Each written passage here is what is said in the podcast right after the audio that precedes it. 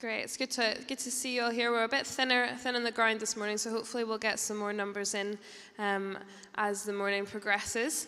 Um, hopefully we didn't take it out of you too much last night. Um, I hope that you're all um, that you all enjoyed last night and, and really enjoyed hearing from Barbara. Um, that was that was great. Maybe we even had some great dreams last night. Who knows? We can we can chat about that um, over over coffee. if you didn't pick up a schedule of what the the running order is for today, they're out on the desk desk. Um, you can pick one up um, later on as well and just see what's going on and where we are um, and where you're going. But for, the, for this morning, we're in here. We're going to be all in here together. Um, Angela and I are going to be um, sharing some stuff um, together.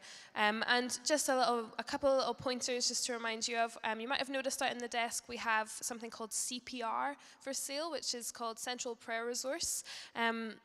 And that's really just, um, it's a, a, prayer guide, really, that um, was written by a guy in our church um, and in Central here. Um, and it's just a really practical way of, of equipping people to pray um, in lots of different ways. Um, and it's really beautiful to look at and really beautiful to read as well. so we're selling those today. you can get one for three pounds or two for a fiver. Um, so it's a bargain, you know. Um, so buy one and give one to a pal. Um, maybe you could give one for Valentine's Day. You know, what a romantic gift. Um, so do do pick up one of those if if you want one, um, or just go and have a wee look at it as well. Um, and also, we'll be we mentioned it last night, but we'll be having some donations throughout the day as well. So there'll be a little um, pot on the desk. We'd really appreciate your support um, in that as well. But before we kick off, I thought it would be good if we would just read some scripture together um, and just really focus our hearts um, on why it is that we do what we do, um, and we can pray together. So I'm just going to read um, from Psalm 18, and maybe you want to just close your eyes and receive, receive from the Father. Let this be your prayer this morning. I love you, Lord, my strength. The Lord is my rock, my fortress, and my deliverer. My God is my rock, in whom I take refuge, my shield and the horn of my salvation, my stronghold. I called to the Lord, who is worthy of praise, and I have been saved from my enemies. The cords of death entangled me, the torrents of destruction overwhelmed me. The cords of the grave coiled around me, the snares of death confronted me. In my distress, I called to the Lord. I cried to my God for help. From his temple, he heard my voice. My cry came before him into his ears. The earth trembled and quaked, and the foundations of the mountains shook. They trembled because he was angry. Smoke rose from his nostrils, consuming fire came from his mouth. Burning coals blazed out of it. He parted the heavens and came down. He mounted the cherubim and flew. He soared on the wings of the wind. He made darkness his covering, his canopy around him, the dark rain clouds of the sky. And then in verse 16, he reached down, he reached down from on high and took hold of me. He drew me out of the deep waters. He rescued me from my powerful enemy, from my foes who were too strong for me. They confronted me in the day of my disaster, but the Lord was my support. He brought me out into a spacious place. He rescued me because he delighted in me. The Lord has dealt with me according to my righteousness. According to the cleanness of my hands, he has rewarded me, for I have kept the ways of the Lord. I am not guilty of turning from the Lord. Father, we want um, to find those spacious places this morning. We want to be brought out into a spacious place with you. Because you are you are good to us. And you are kind to us. And you are full of compassion So, Holy Spirit, just at the beginning of this day, we just welcome you. We welcome your presence. We welcome your peace.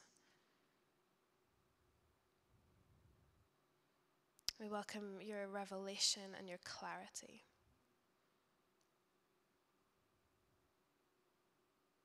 And Father, I pray that each of us will have softened hearts that are ready to receive from you. And may we just know your blessing throughout this whole day as we fellowship together, as we learn together, as we spend time together. May we know that we are family. And may we know the presence of our Father. And we ask this in your name. Amen. Amen. So, we're just going to jump straight in. Um, Angela and I are, are going to be unpacking a pretty full on subject um, this morning um, handling our emotions, interpretation, and discernment principles. That's, uh, that's pretty full on, yeah? So I hope that you have um, had your cup of coffee. Um, run quickly now and get one get one of those little blueberry cakes. They are delicious. Um, so yeah, this is some really important stuff. We want to we want to buckle in together um, and really learn learn together. So I think that. Um, probably some of this will be a reminder for some of you. We're all at different stages um, in in this room, so we kind of we're covering a lot of bases. Um, but hopefully, we'll be able to bring some helpful new thoughts um, and tools as we grow um, in this gifting. So, a lot of you don't know me. Um, my name's Naomi. Um, I work for Central, um, and I have um, another job as well. Um, so I like to balance lots of things together. Um, so one of the jobs that I do involves music. So I'm, um, I do a lot of singing um, around Edinburgh. I don't do a lot of singing today because I've got the cold. Um, but most of the time I do a lot of singing. And I also do a lot of teaching. So I teach a lot of singing um, in different schools and, and, things like that. And one of the most wonderful things about the voice and one of the most frustrating things about it as well is that this is my instrument. This thing here that I am standing in, this is my instrument. So everything that I do when I'm singing is dependent on how I use my body, it's dependent on how I feel, it's dependent on my mood, it's dependent on my health. So, for example, today, my voice is not going to be in great, great nick um, because I've got the cold, you know, so I'm not, I'm not well. So, that's, that's, that's going to have a bearing on how I sing. So, there are a lot of contributing factors that I can't always do much um, about. You see, I can't shut the lid on, on my voice the way you can with a piano and go back to it another day. I can't just sort of twist a wee knob and, and tune it up and I know that's that wee note's not quite in tune. I'll just I'll just give it a wee twist there and you know there unfortunately that's not possible. I can't put it in a box um, and zip it up and forget about it and just say you know what I'll come back to that tomorrow. Whether for good or for bad, I cannot detach it from myself. And you know what? I shouldn't detach it from myself either because that's what makes it. That's why I can sing the way I can. That's why my pupils can sing the way they can as they discover their voice, because it's connected to who we are. And it was always meant to be connected to who we are. And as I was thinking um, on this topic today, the Lord really reminded me of that connection. Um, and I think that there's a similar thing that we can find within the prophetic as well, um, which is why it's so important that we talk about how it affects us, about how it makes us feel, and about how we effectively handle it as well. So, you know, I don't know about you, but I always think it seems amazing and ridiculous in equal measure that God gave this gift to people you know? Because he knows what we're like. Yeah? Just me? Anyone there? Hello?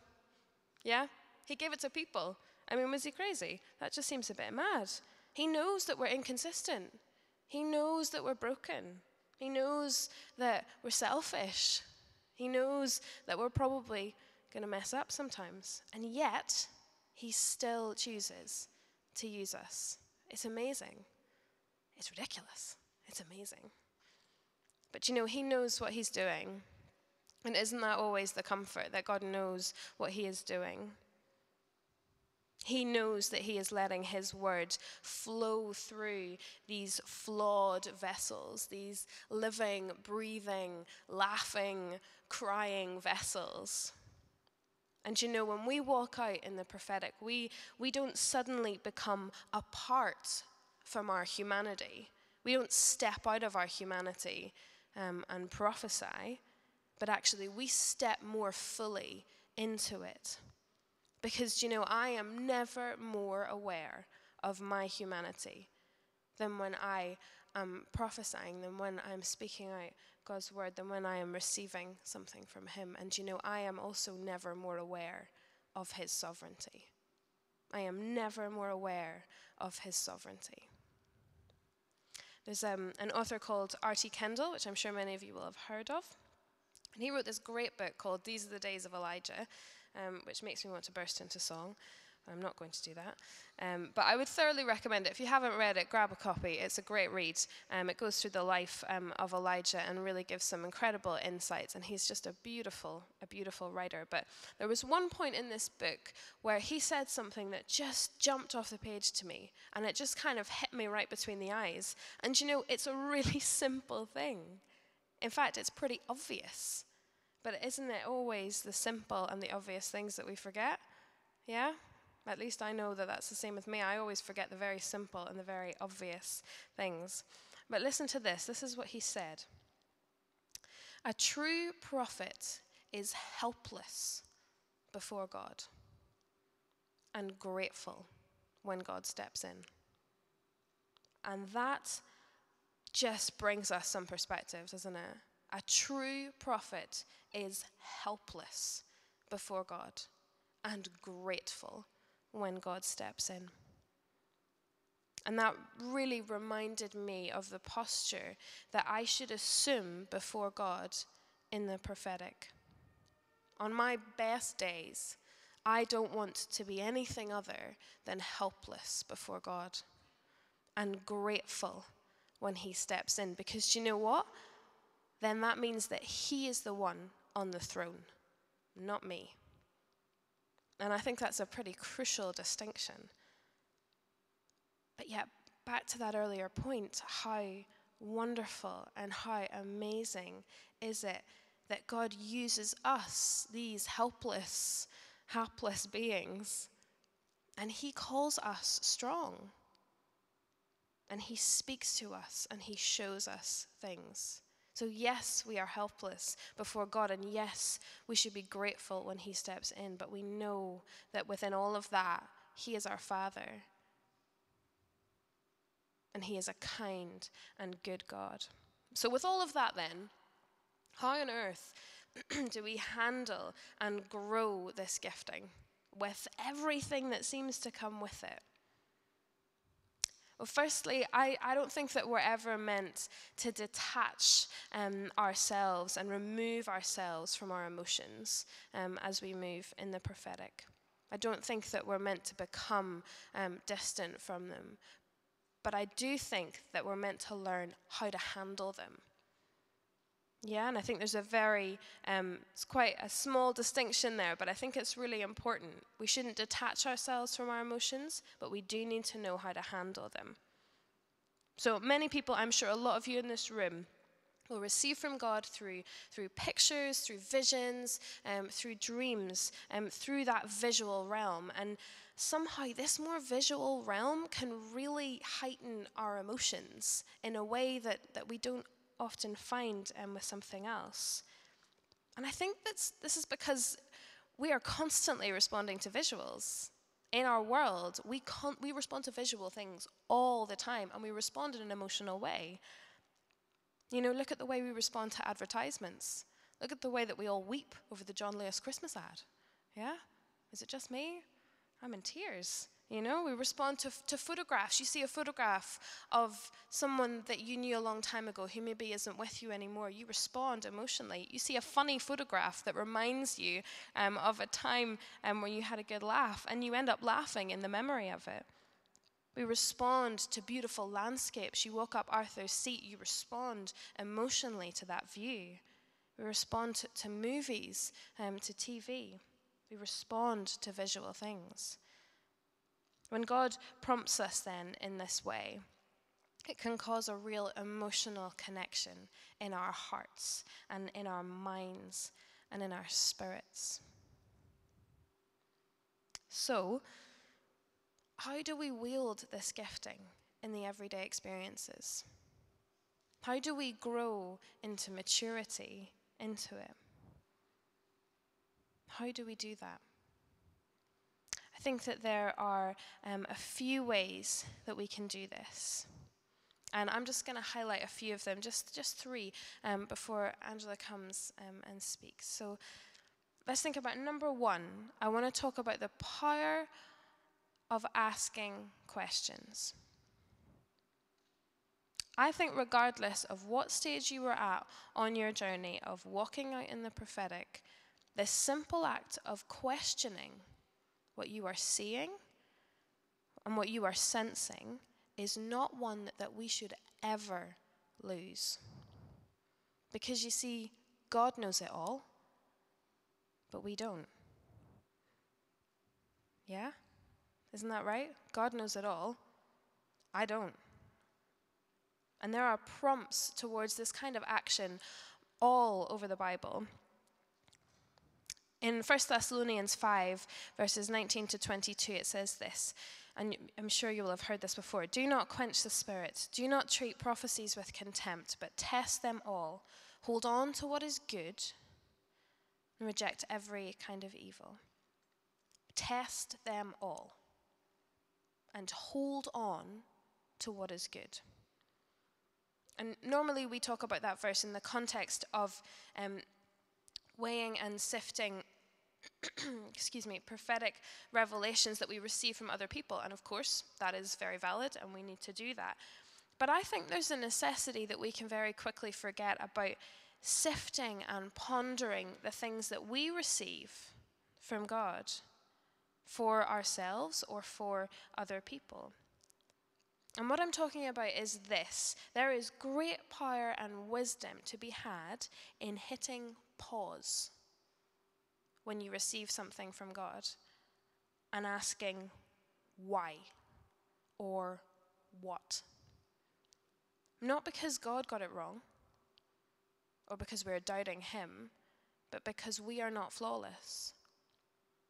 And we need some time to process. And we always need time to process. It might be a second, it might be a year of processing, but we always need some time to process. So, why do we need to question? Hmm? I mean, maybe, surely we should just get it right away? No, I don't think so. Let's look at Zechariah um, in the Bible. Um, you'll find his story near the end of the Old Testament. And I think that we would all agree that he's a pretty experienced prophet, right? I mean, he's in the Bible he made the cut. So he's, you know, he's he's pretty as far if we're talking about experienced prophets, he's got a book named after him. So I'm going to say, yep, he's definitely a prophet and he's probably fairly experienced. But he was someone who received visually from the Lord. He received vision after vision after vision after vision. If you read the book of Zechariah, that's just all he gets, you know? Um, it's just this vision after vision. And he was speaking into a nation as well. So he was a pretty big deal. And his method, right from receiving the revelation to asking for the interpretation and then sensing the application as well, is recorded for us to learn from. Thank you, God. He constantly asks questions. When he sees something, his response is, What are those, Lord? He doesn't try and say, oh, that is, that's that. So that must be because that looks like that and that. So I'm guessing there's like, you know, and he, does, he doesn't go through all of that in his head. He just says, I am seeing this. What are those? What are those, Lord? What are they doing, Lord? Where are they going, Lord? What are you going to do, Lord? You see, Zechariah recognizes God's sovereignty when he is prophesying. He doesn't pretend to know it all, and he doesn't expect to know it all from the visual revelation alone. He asks and then he waits for the Lord to bring the rest. And then he responds obediently to it. So maybe you're sitting here and that's resonating with you. Maybe you find it hard to get past that initial dream or that initial vision and really plumb the depths of it. And you might have this wonderful download from God, but you don't always get the full idea. So maybe you need to start hitting pause on those particular revelations and sifting through it and see what is there for yourself or what is there for someone else. And I think that this applies to all of us. So whether you are super experienced and have been doing this for years and walking out in this for years, I think we still need that reminder to hit pause sometimes. To ask God questions, to ask Him why and what, and can you explain, please? Let's never get so caught up in the hype of visual revelation that we forget that there is a purpose behind it. I want to approach visual revelation in a measured way. Sometimes we have to hold onto a revelation from God for a period of time.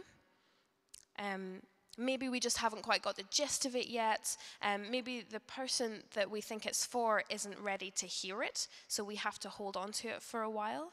Maybe we have to just pray through it some more. Maybe it's not ready to be released yet.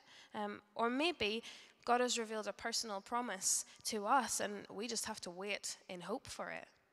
Sometimes we have to hold on to these things there are lots of reasons why we might have to hold on to revelation. And I think it's a good practice to get into. You know, if you want to be, if you want to be stretched, if you want to grow, if you want to be challenged, try waiting on something. Yeah? Waiting is hard.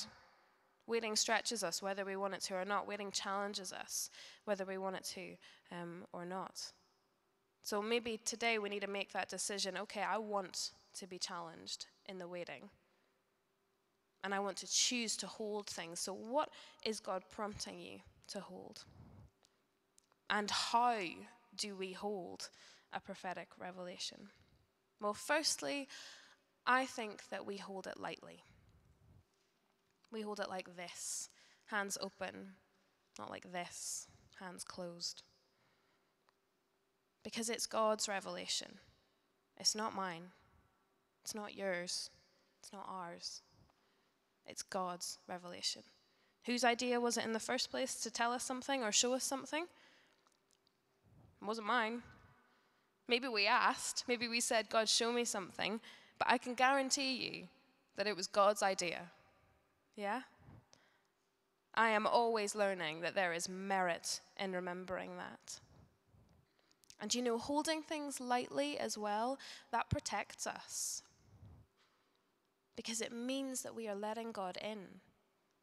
So we're not holding it so tightly to our chest and not letting anyone else see it and not even letting God see it that we don't let anyone else in. When we hold something lightly, we are protected as well. So, I've talked several times um, this morning just about recognizing God's sovereignty. And I want to stress that I think there is freedom in that. There is great freedom in recognizing God's sovereignty. Because we do not serve a tyrannical God. We are in relationship with a kind and a compassionate Father who has a plan. And once we realize or remember that our response was only ever meant to be obedience, whatever that looks like, we then realize that we are not alone. Because the very notion of obedience suggests that we are bending to the wishes of someone else. If you are obedient to your boss, you're doing what they want. Yeah, you're doing what you want to please them. When I am, I mean, I'm 27 now, and I like to think I'm still obedient to my mum. Uh, I'm not sure if she would say the same thing, but I try to be obedient, you know. But when I'm obedient to my mum, I'm doing what she wants. If she tells me to go and, and do something, then I'll probably go and do it. Maybe the same wasn't true when I was younger, but, you know, um, I've learned over the years that it's best, generally, it's best to just do what your mum says, you know. So the very notion of obedience, it suggests that we're bending to the wishes of someone else, which means that we're not alone. So when I am obedient to God, I am partnering with the things that He wants. I am moving with my Father who loves me and who reveals things to me. And in the book that I mentioned earlier, the R.T. Kendall book, um, one of the things that he says is that our task, our task as Christians, is to discover the direction in which the sovereign Redeemer is moving, and then to move in that direction. Our task is to discover the direction that the sovereign Redeemer is moving in, and then move in that direction. And God can change the way He does things. It might not always be the same as before, it hasn't always been the same. He is the same, but the way he chooses to do things isn't always the same. He's, he's creative, he likes to do things in different ways. He's got a good imagination.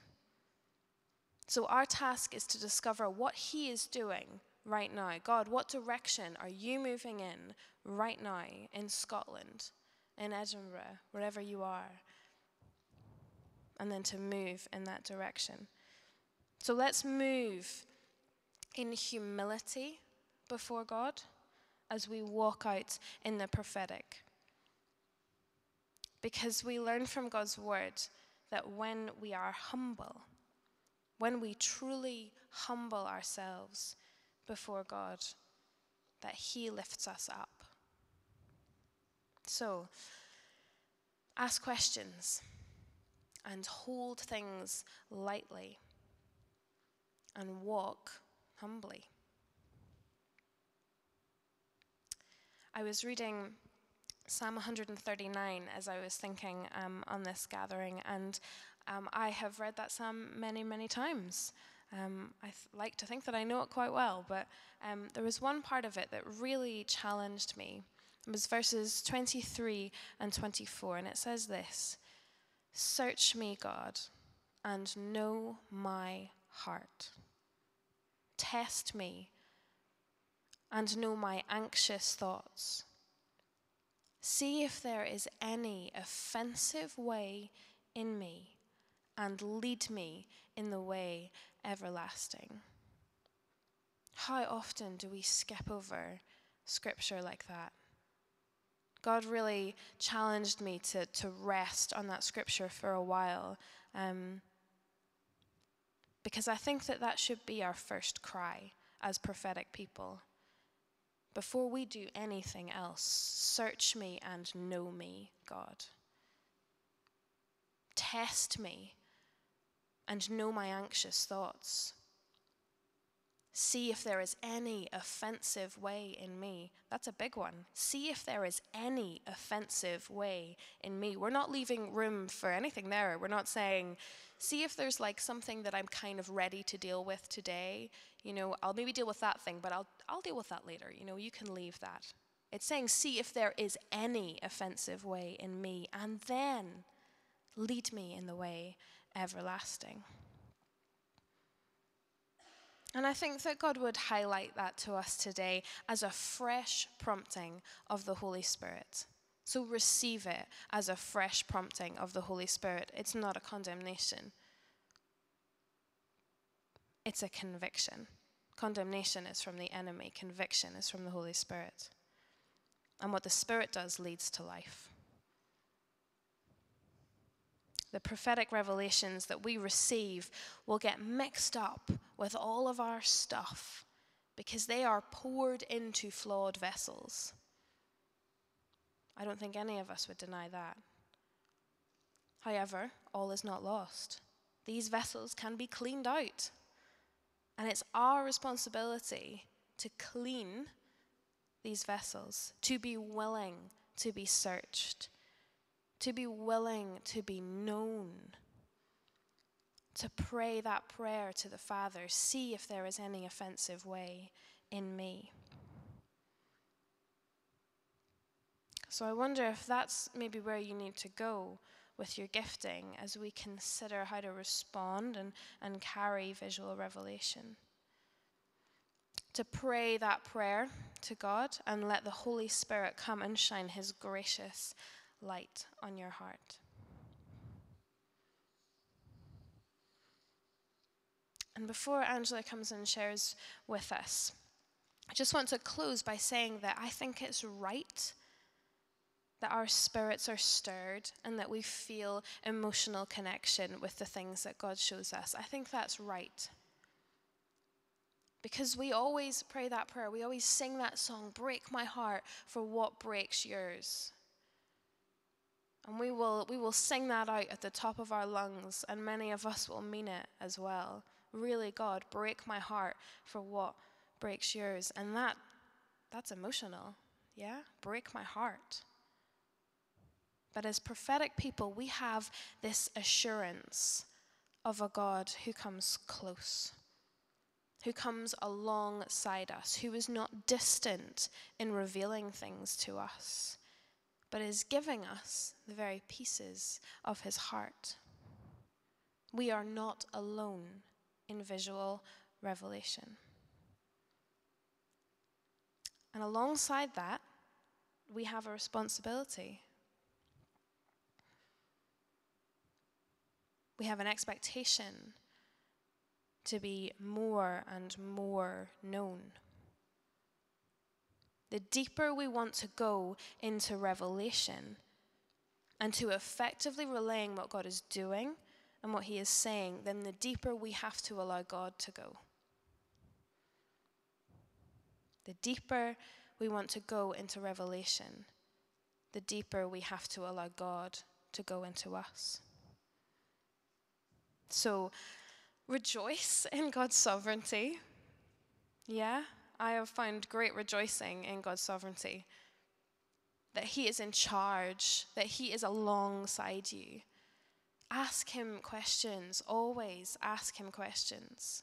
Hold things lightly. They were never yours in the first place. Keep your hands open and allow God to help you. Protect your heart.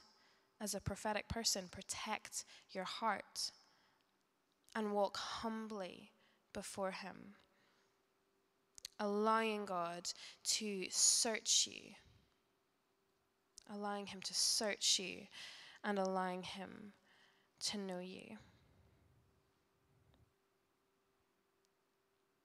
And that's really all that I have to share um, on that this morning.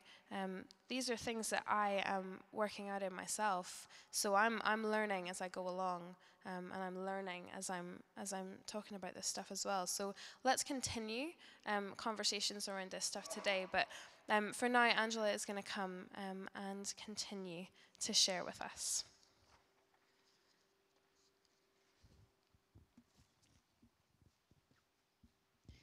Thank you, Naomi. That was super.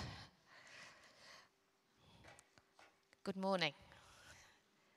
Maybe you want to just stand up, move about a little bit, say hello to your neighbour for a minute, and then we will continue.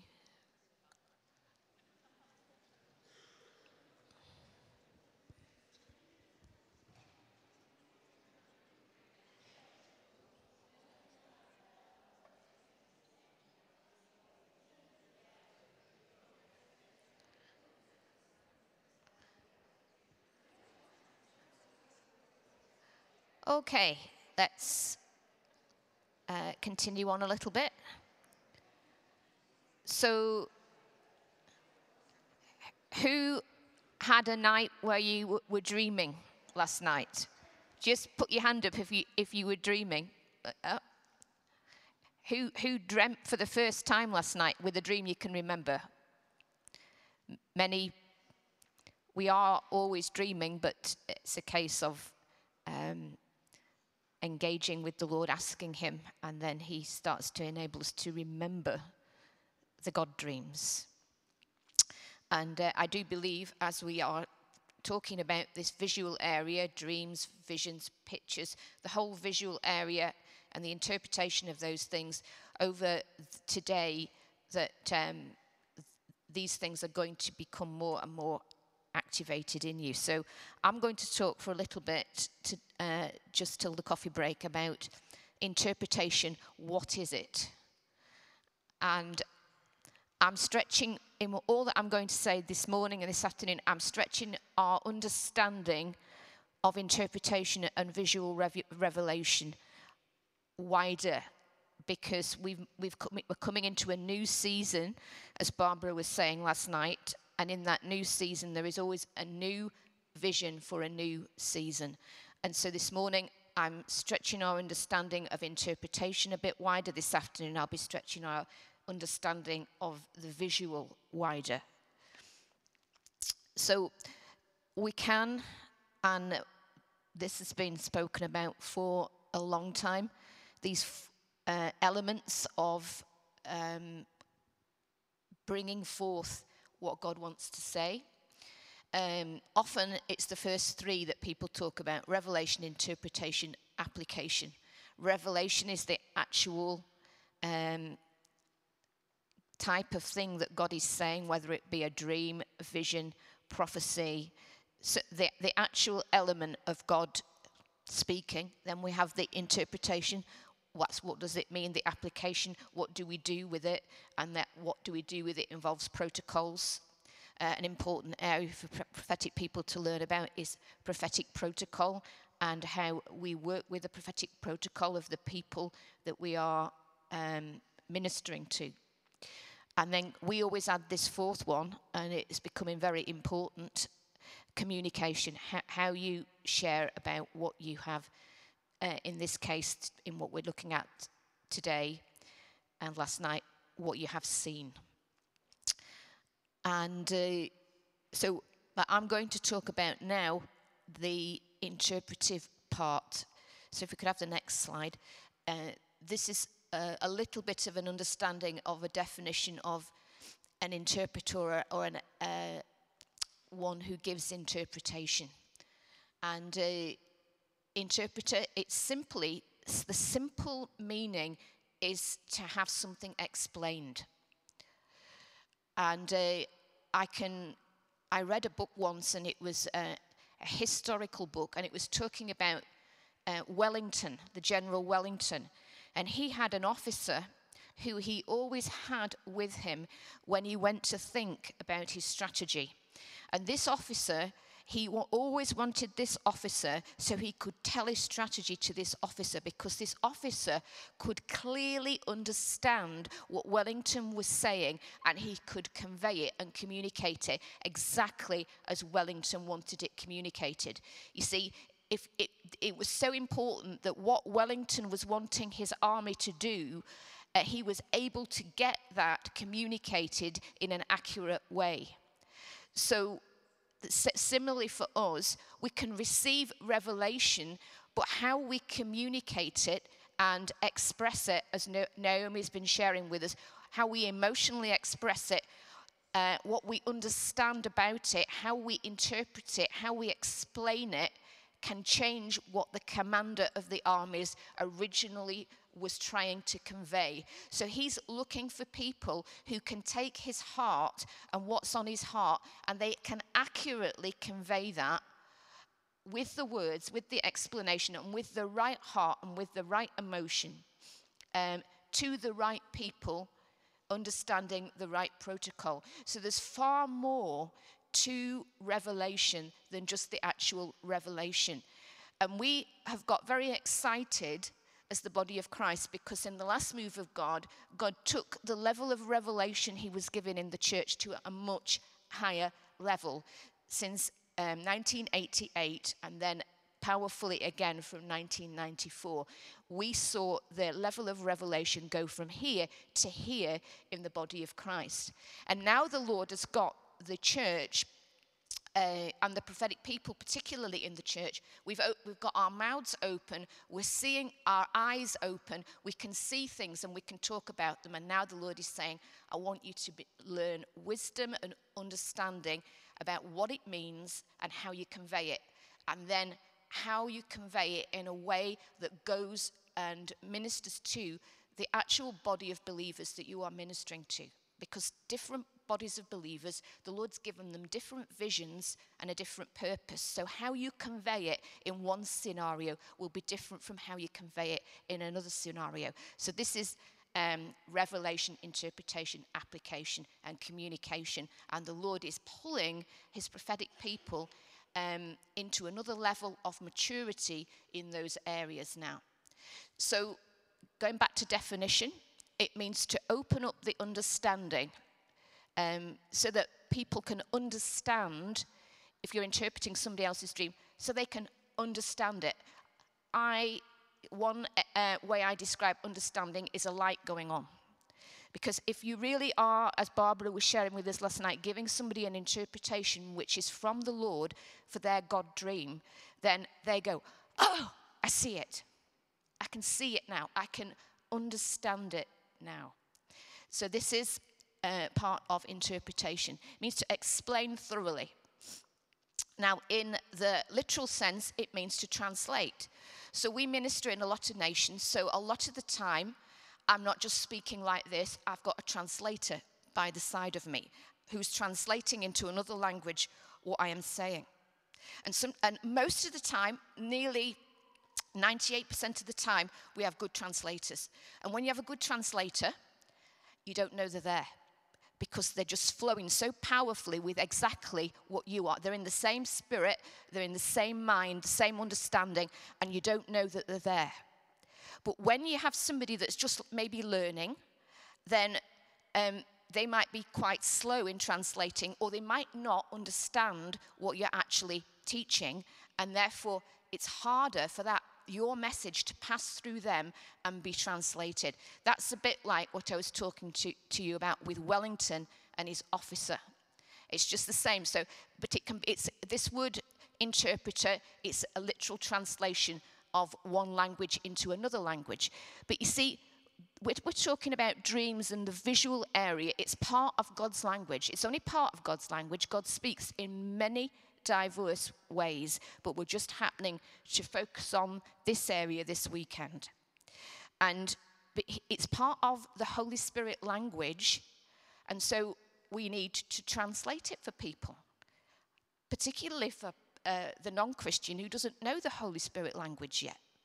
And so Barbara was really helping us with helping people um, so we can interpret that Holy Spirit God, God language that He's given them.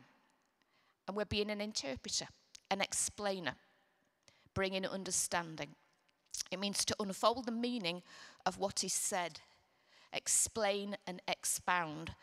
So, interpretation, uh, when it comes to um, biblical theological exposition, it's called hermeneutics but it's a type of interpretation. It's bringing an understanding of what the scripture is saying. So that's, that's, that's a form of interpretation. Uh, to translate into one's native language, we've talked about that. Something broken open to bring understanding, a cracking of a code to bring a solution to a riddle. So sometimes God speaks with puzzling language. Sometimes in a dream, um, dreams, like Barbara said last night, sometimes they're literal, like um, the Lord speaking to the earthly father of Jesus, Joseph, and in, in dreams, and therefore uh, protecting Jesus when they were able to move away from where Jesus would be being harmed. Uh, they were literal dreams. Um, sometimes God was speaking in parabolic picture language, but sometimes God used puzzling language like when the king saw the writing on the wall, Mene, Mene, Tekel, etc. And he's going, What? And then Daniel comes in and Daniel goes, Yep, the explanation of that, O king, is da da da da. You have been weighed in the balance, and I'm sorry, O king, but tonight is the last night of your kingship. And but it was a puzzle, puzzling language. Uh, and so there is an interpretation of puzzling language. Uh, interpret a figure, a puzzle, an enigma, that's the same thing.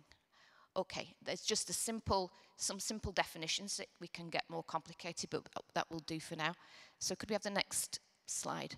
So I want to talk really for most of the rest of the time uh, about the types of interpretation. And interpretation is much wider than just interpreting a, a dream. That's one form of interpretation or being an interpreter. Now, we know from 1 Corinthians 12, 1 Corinthians 14, there is the gift of tongues, and then there is interpretation of those tongues or gift of languages, whether they be heavenly, angelic, earthly. The Lord gives these languages sometimes, and then they need an interpretation. And there's different ways that that can happen. For example, singing in tongues corporately uh, can sometimes happen in a gathering corporately, but because it's a, it's a public uh, expression of the gift, there needs to be an interpretation or an explanation. How does that usually happen with singing in tongues? I've come to understand over many years of this gift, uh, seeing this gift restored to the church of singing uh, corporately in this language is that often the person who is leading the worship and they've led into this time of corporate agreement to sing in this language, um, they often get a song in their native language, in our case, English, and they're singing that out at the same time. That's the interpretation of, what we, of what's happening corporately. Now, another way that there can be an interpretation of a corporate singing together is that um, the person, person or persons with the gift, gifts of interpretation or the leaders of the, what's happening, they understand that that agreement to sing corporately in tongues, that they understand from the Spirit that that is doing a particular job. Like they might just understand that that singing in tongues where we've done it together, that is praise to God, which tongues often is. These heavenly languages often is.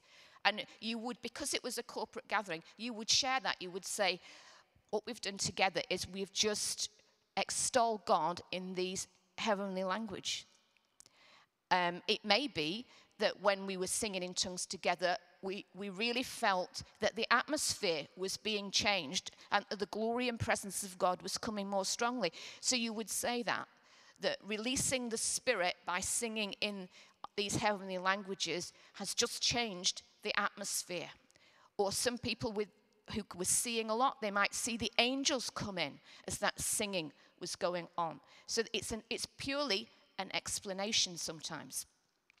Sometimes with tongues and interpretation, it can be, as in number one there, that it comes out the interpretation comes out like a prophecy. So somebody will speak publicly in tongues, and then somebody interprets that, and it sounds like a prophecy. Why is that? Probably because the tongues was probably doing something in the spirit realm, or it was actually a prayer to God, because often tongues is Godward.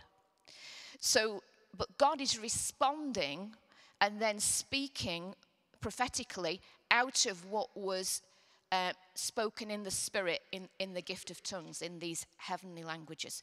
So that can be the explanation, that can be the interpretation. Um, so sometimes tongues and interpretation um, is it's a, a sign and a wonder because it is a direct translation. Somebody speaks in this tongue, this heavenly language, and somebody's there who understands that exact language. Now, the story I tell on this one is, and our pastor, um, when we were very much younger, um, in a church in England, he tells this story that there was um, in this church, and it was a Pentecostal church, they, um, they would allow a free speaking in tongues in part of their gathering. And at one point, a lady would stand up and she would um, minister a gift of speaking in tongues. But when she first started the speaking in tongues, she would make this big, like trumpeting sound. It wasn't words, it was like a tr- trumpeting sound.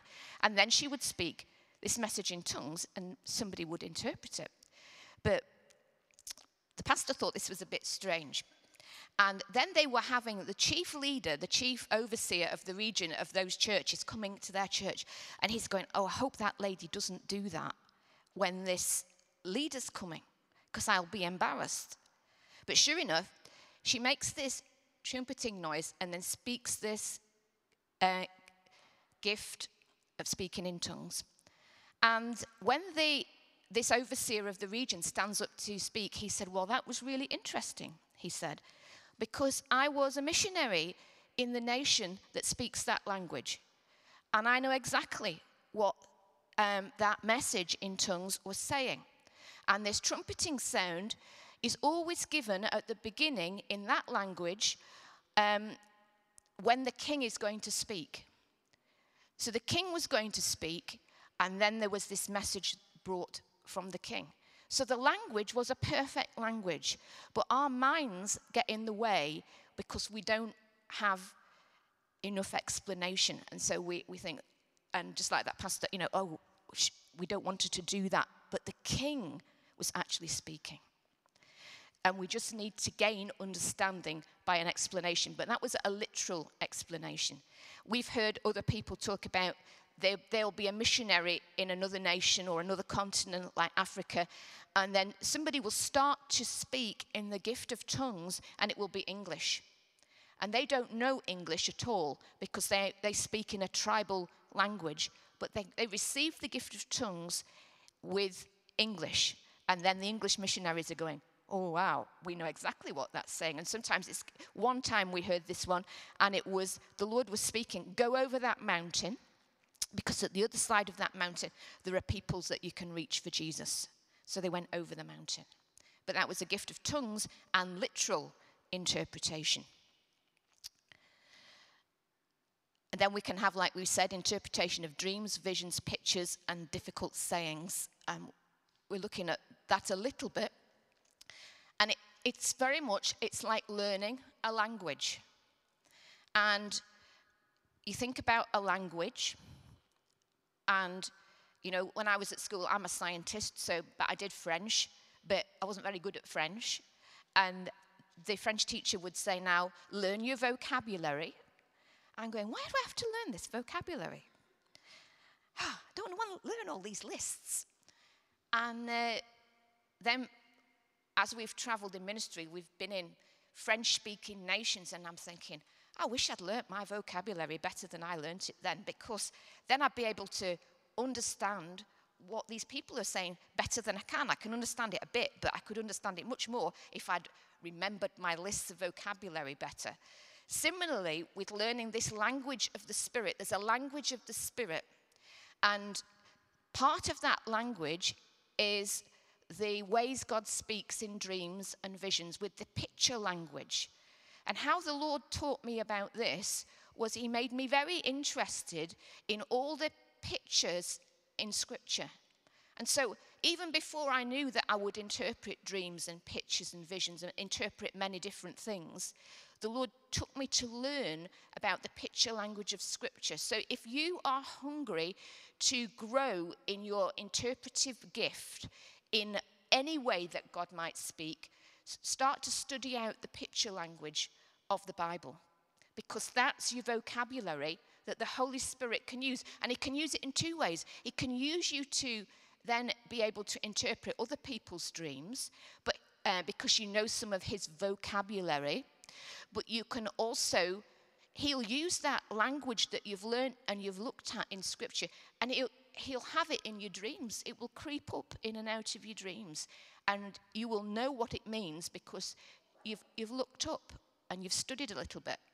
And then there's also personal language that the Lord develops with you uh, uh, that He uses in your dreams. But what I would say is, you can't interpret somebody else's dream with your personal dream language. You must ask them, what does that mean to them, not Don't superimpose what you know it to mean from your personal dream language. So, most, a lot of the way the Lord would want us to interpret other people's dreams is to understand the spirit language and the picture language of Scripture. So, you will become uh, more proficient and be helped a lot by studying, you know. So, you know, study through what water means in Scripture, many different forms of water, sea and fountains and pools, and, and so on, and study what who eagles are and lions are, you know, because, you know, lions can be Jesus, lion of the tribe of Judah, they can be us, we're the righteous are as bold as a lion, or they could be the enemy. The, the enemy prowls around like a roaring lion seeking who he can um, devour. And so, um, then, then if you've got that, you're asking somebody uh, in, you know, what, like Barbara said last night, is it negative? You know, in which case it can be about the enemy. The lion can be like the enemy if you have a negative feeling. If you have a really good feeling um, about this glorious lion, it's probably Jesus. But there's all this picture language to study, and uh, it takes time, just like the learning of a language in the natural, it takes time. But like Barbara said, doesn't mean to say we don't start and practice. And as we practice, then we start to learn more of this language and we grow we grow in it. But you can facilitate your understanding by studying this picture language of scripture. Uh, interpretation of a team's prophecies to an individual number 6 what does that mean? Now, if you are in a prophetic team and there's several of you prophesying and you're, you're like two or three of you or four or five of you and you are prophesying to an individual together, often I will end up prophesying to that person last because with the gift of interpretation, you can bring together what the Lord is saying and give a wisdom into what the Lord is saying through several different people so that the person has an understanding of why the Lord spoke in these different ways through these different team members. Uh, with the gift of interpretation, you can draw together prophetically what God is saying and give some wisdom into what is being said. So that's another way interpretation is used.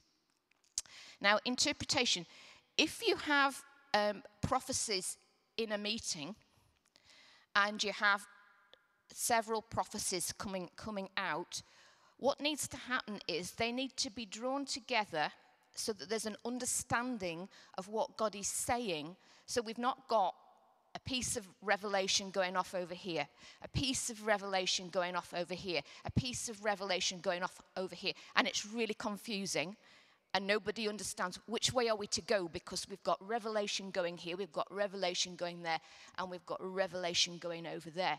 Well, somebody with the gift of interpretation and also probably some gift of leadership will understand how to draw those things together and use those things together so we can flow with the Spirit uh, in all that He's wanting to do through this revelation that He's brought forth. And a person with this gift of interpretation will also understand if the revelation coming forth is to be brought together all as one, and then we work with it all, or if it's, if it's three different aspects or several different aspects, and the Holy Spirit's only wanting to work really with one of those aspects and go down one of those streams. Not that the others are wrong, but if you've got three different streams, you can't work with three different streams in one meeting. And so it's a case of there's a choice, and you're saying, Holy Spirit, which is the choice for today? Which of these streams are we going down today? And the Holy Spirit will show. So that's another form of interpretation. Um, next one, eight, interpretation of the ways of God in a person's life. What does that mean? It means um, as a prophetic person, as you grow and as you mature, you can meet scenarios um, where you will be asked to prophesy into something that may be a difficult situation in a, in a person's life, a church's life, or the national life or community's life. And the only way you can do that is by experience and by letting the Lord take you through your process in your life. If, when you have difficulties in your own life as a prophetic person, not because of the prophetic gift, but just simply the things that the Lord takes you through in your life and things you encounter, if you lie on the floor and kick and scream and demand that the Lord takes you out of it, you will never grow in an ability to help other people deal with their difficulties. And you will never have an authority to prophesy into people's lives in difficult areas. So, for example, I've heard immature prophetic people, and they will know that a person has got a difficulty, and they will prophesy without saying, Thus says the Lord, but meaning that, Thus says the Lord, you just better um, get on with it and praise the Lord. And there's no authority in that, there's no compassion in it, there's no presence of God in it because the person has never done it in their own life. So you can say things with your mouth, but the Holy Spirit doesn't back them up when you don't live it out in your own life and you don't walk out some of these things. So there's a level of prophecy that you cannot minister into where the Holy Spirit will back up your words when you don't walk it out in your own life. And this is an area where you you would be prophesying into uh, difficult areas.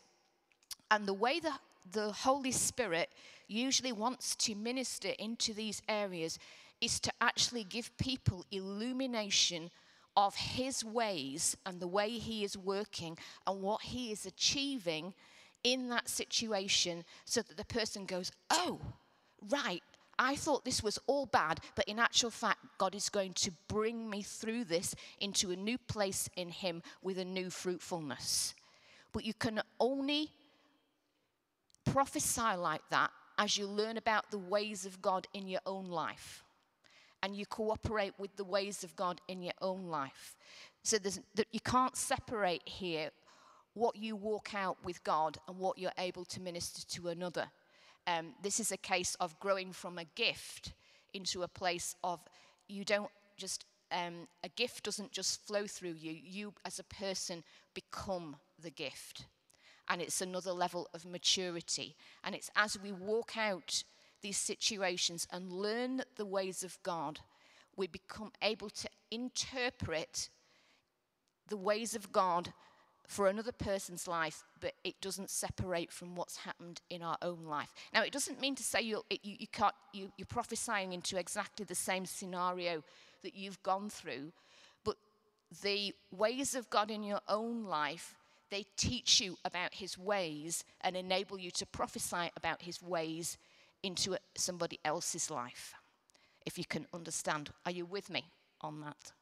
Yeah? Are you with me? Yeah. Good. There's a lot more we could say into that. Um, interpretation of travail or a birthing in intercession. Now, sometimes people, there's two ways this happens with people. Sometimes a person is praying for something and they actually, they almost become bent double, literally in the natural, and actually cries and wails, too deep for words, start to come out of them. Now, this happened to somebody that I know really well, and this person is a strong evangelist and they're a leader. And these groans started to come out of them, and some immature person wanted to cast out a demon. Well, this wasn't a demon, this was the Holy Spirit crying out in intercession for lost souls through this person. So this was a wrong interpretation. Now, in this case, this person was a leader, so they weren't fazed by it. They, they knew what was happening with them because they'd had it happen before, because they were an evangelist crying out for souls. So, this is a case of having the right interpretation and also the right discernment. So, this is where interpretation and discernment start to come together about what the Holy Spirit is doing. Um, so we need to be, be careful on that one. And the other way um, intercession can happen is people are not actually bent double and crying out with groans too deep for words, but their life, in their life, they are walking out an intercession and their situations are difficult. And sometimes when people are telling us these things, the Holy Spirit will say to me, That's an intercession. They're walking out an intercession. The situation is difficult, but it's actually going to lead to an opening up of even a nation when we were talking to somebody recently because of who they were, but they were walking out a difficult situation. Um, but it was an intercession. So that's an interpretation of the ways of God actually in somebody's life. Um, but again, these areas of intercession, as prophetic people, we should be seeking to become acquainted with intercession. No matter what your area in prophecy is, all God's people uh, in the area of prophecy, we, we need to be people who can intercede because often the Lord is giving us revelation and the understanding of it is that He wants us to pray. Often He's giving dreams, and all He wants us to do is pray what we see. And, and prophetic people were so caught up in the um, revelatory aspect of it and letting our emotions get into it, as um, Naomi was sharing with us, that was oh, you know, I've got to tell somebody about this. It's a serious situation. I must tell somebody. I must tell somebody. Our first response to people would be, Have you prayed about it yet? Have you taken that revelation and have you moved into intercession with it? Because if you haven't, you're not going to know how to deal with it. Bring it to the Lord. Um, so, those are all areas of intercession, and this last one particularly, the Lord will want to. Sometimes He, he shows us something, like Naomi was saying, and He wants us to hold it because He wants to take that word, if it's a serious word, and a, a, not a word just maybe for a single individual, but for a city or for a nation or even for a church. He wants us to hold it because he wants us to birth it in intercession and prayer before we ever speak it. And so, as particularly with anything that's bigger, you don't go anywhere with it before you're bringing it before the Lord. You're praying over it, you're watching over it, and you're birthing it before it would even be ever spoken. And often, by the time you've done all the bringing it before the Lord, praying over it, watching over it, you know that you've done the job and it doesn't need any verbal speaking about it. And as a prophetic person, you need to have an element of your life that is like that. That is a hidden element, and it's not all I have to speak out everything publicly, like Naomi was saying, but you, you deal with some of this revelation before the Lord and with the Lord in intercession to see it birthed. And sometimes uh, you'll get you'll be frustrated because you feel you don't have an outlet to speak it but that's actually because the lord is saying come and hold it before me. Bring it into my counsel. Bring it into my presence. Learn to birth it. Learn to birth a word. So that's part of how he will form you as a prophetic person um, prophetic action that's a simple one um, for example paul had a belt and uh, Agabus said, um, he took Paul's belt and he started to prophesy from that. It was like a symbolic thing from which he prophesied. So there's all sorts of ways the Lord will cause us to use symbolic language and prophetic action, but it does need an interpretation. Just like the Lord taught the prophets, like Jeremiah, Jeremiah, what, what do you see? I see the rod of an almond tree. And then he gave him a play on words uh, between a rod and an almond tree, and God watching over his word to perform it. Um, almond is one, shakwed, and the watching is shakwed, shockwed. There's similar words. I might have that back to front, but the, it's a play on very similar words. And, you know, he, he could have been seeing a, a, the actually almond tree, and then the Lord was giving him that play on words from that. And so there's many symbol, symbol um, and prophetic actions that the prophets did, but it needs an explanation or else. And you need to know why you're doing it. Otherwise, you just, oh, the Lord told me to do this, but well, why are you doing it? Well, why? So we ask the questions that Naomi was exhorting us to ask.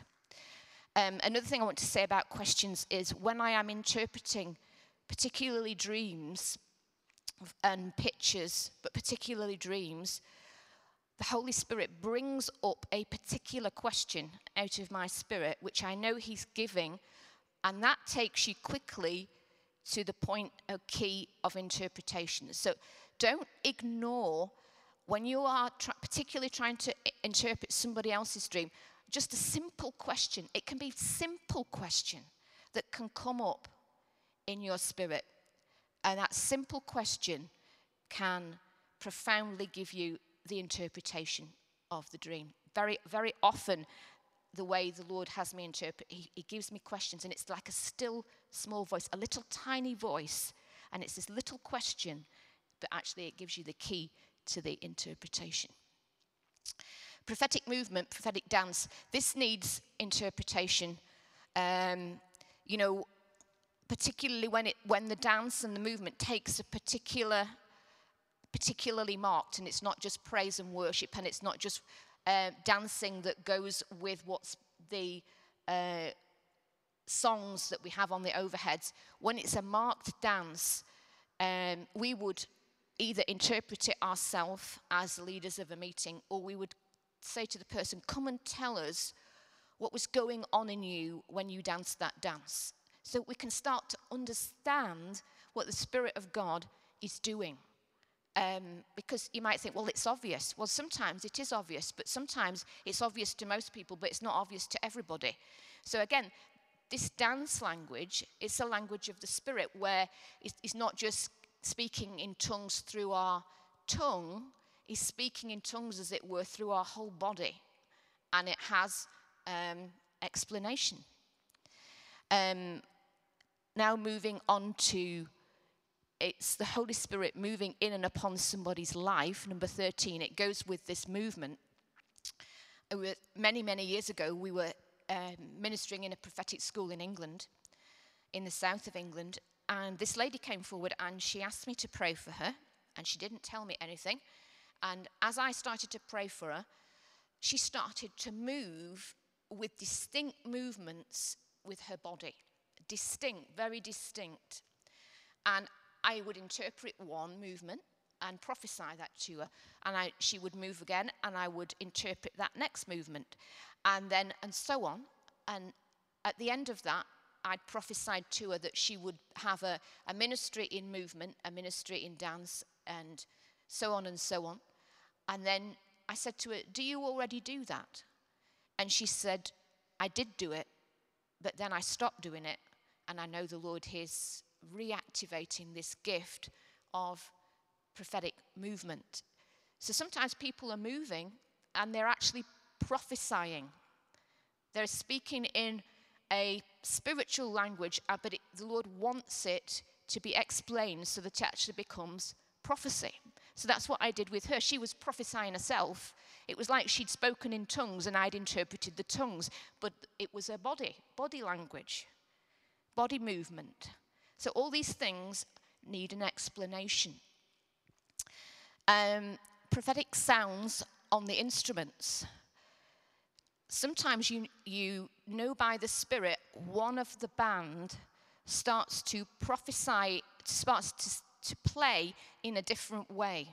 And it's like the Holy Spirit comes on them and their instrument starts to prophesy. Their instrument starts to say something or to achieve something or to bring some change in the atmosphere or to, or to release people.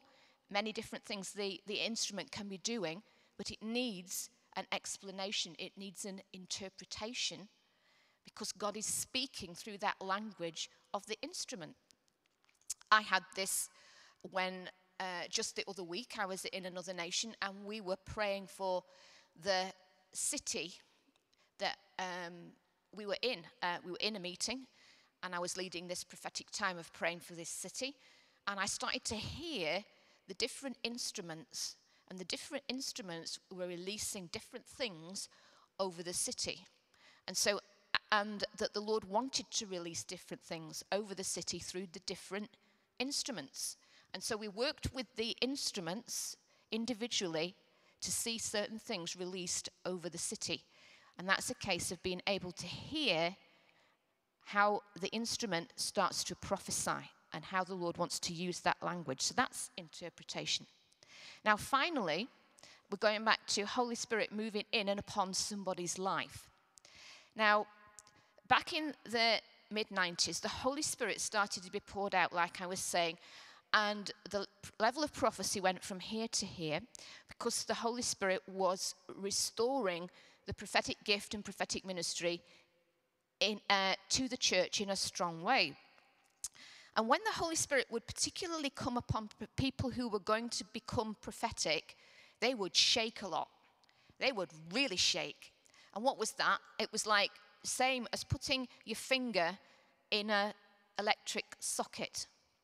And when you do that, you start to shake because of the power of the electricity flowing through you. Similarly, they were being touched by the Holy Spirit. They were actually being plugged into the Holy Spirit in a new way in the area of prophecy, and they would start to shake. And so, this we would understand, we started to understand as the Holy Spirit started to move what the Holy Spirit was doing, but we could only do it by observing what the Holy Spirit was doing rather than going, that's weird, we just ignore that. We're going, Holy Spirit, what, what are you doing? Holy Spirit, what are you doing? What do we need to understand from this? Again, it's these questions. We're asking these questions. And we came to understand by seeing what he was doing that he was releasing, in these cases, people to uh, prophesy. But what's, and so some people would start prophesying out of that, and the gift started functioning. But then as we went on over a number of years, you would have people, and they would, every time the Holy Spirit came, they would be shaking. And the next time the Holy Spirit came, they would be shaking. But they were never opening their mouths to prophesy. So what was happening was they were like a hose pipe with a cork in the end of it. And so as the Holy Spirit's trying to move through them and flow through them to prophesy in some way, there's, they're not opening their mouth. It's not like there's a real blockage. They're just not understanding what the Holy Spirit's doing. And so the, they're not opening their mouth. And so it's like this pipe is filling with this power, and they're going, just like a hose pipe would do. You know, you fill it and you're not releasing it, and it'll start to do this. And, and people who were supposed to be prophesying and become prophetic were simply flapping about with the power of the Spirit, but the power of the Spirit was not being able to do its job because they didn't understand what was happening with them. And so we would say to people when this, this starts to happen now, open your mouth and prophesy. And then we, sometimes they will, and sometimes they don't, and they still go on with the shaking. My mother in law, she's an evangelist, and um, when the Holy Spirit started moving for her, Holy Spirit would come on her in the supermarket, really powerfully coming on her in the supermarket. Why was that? Because she's an evangelist and she was probably near to somebody she was supposed to speak to. And so that was for, that was for prophetic evangelism. So it's an understanding of what the Holy Spirit is doing when He comes upon us. What does He want to do? When His presence increases in a meeting so that His glory becomes very strong, what does He want to do?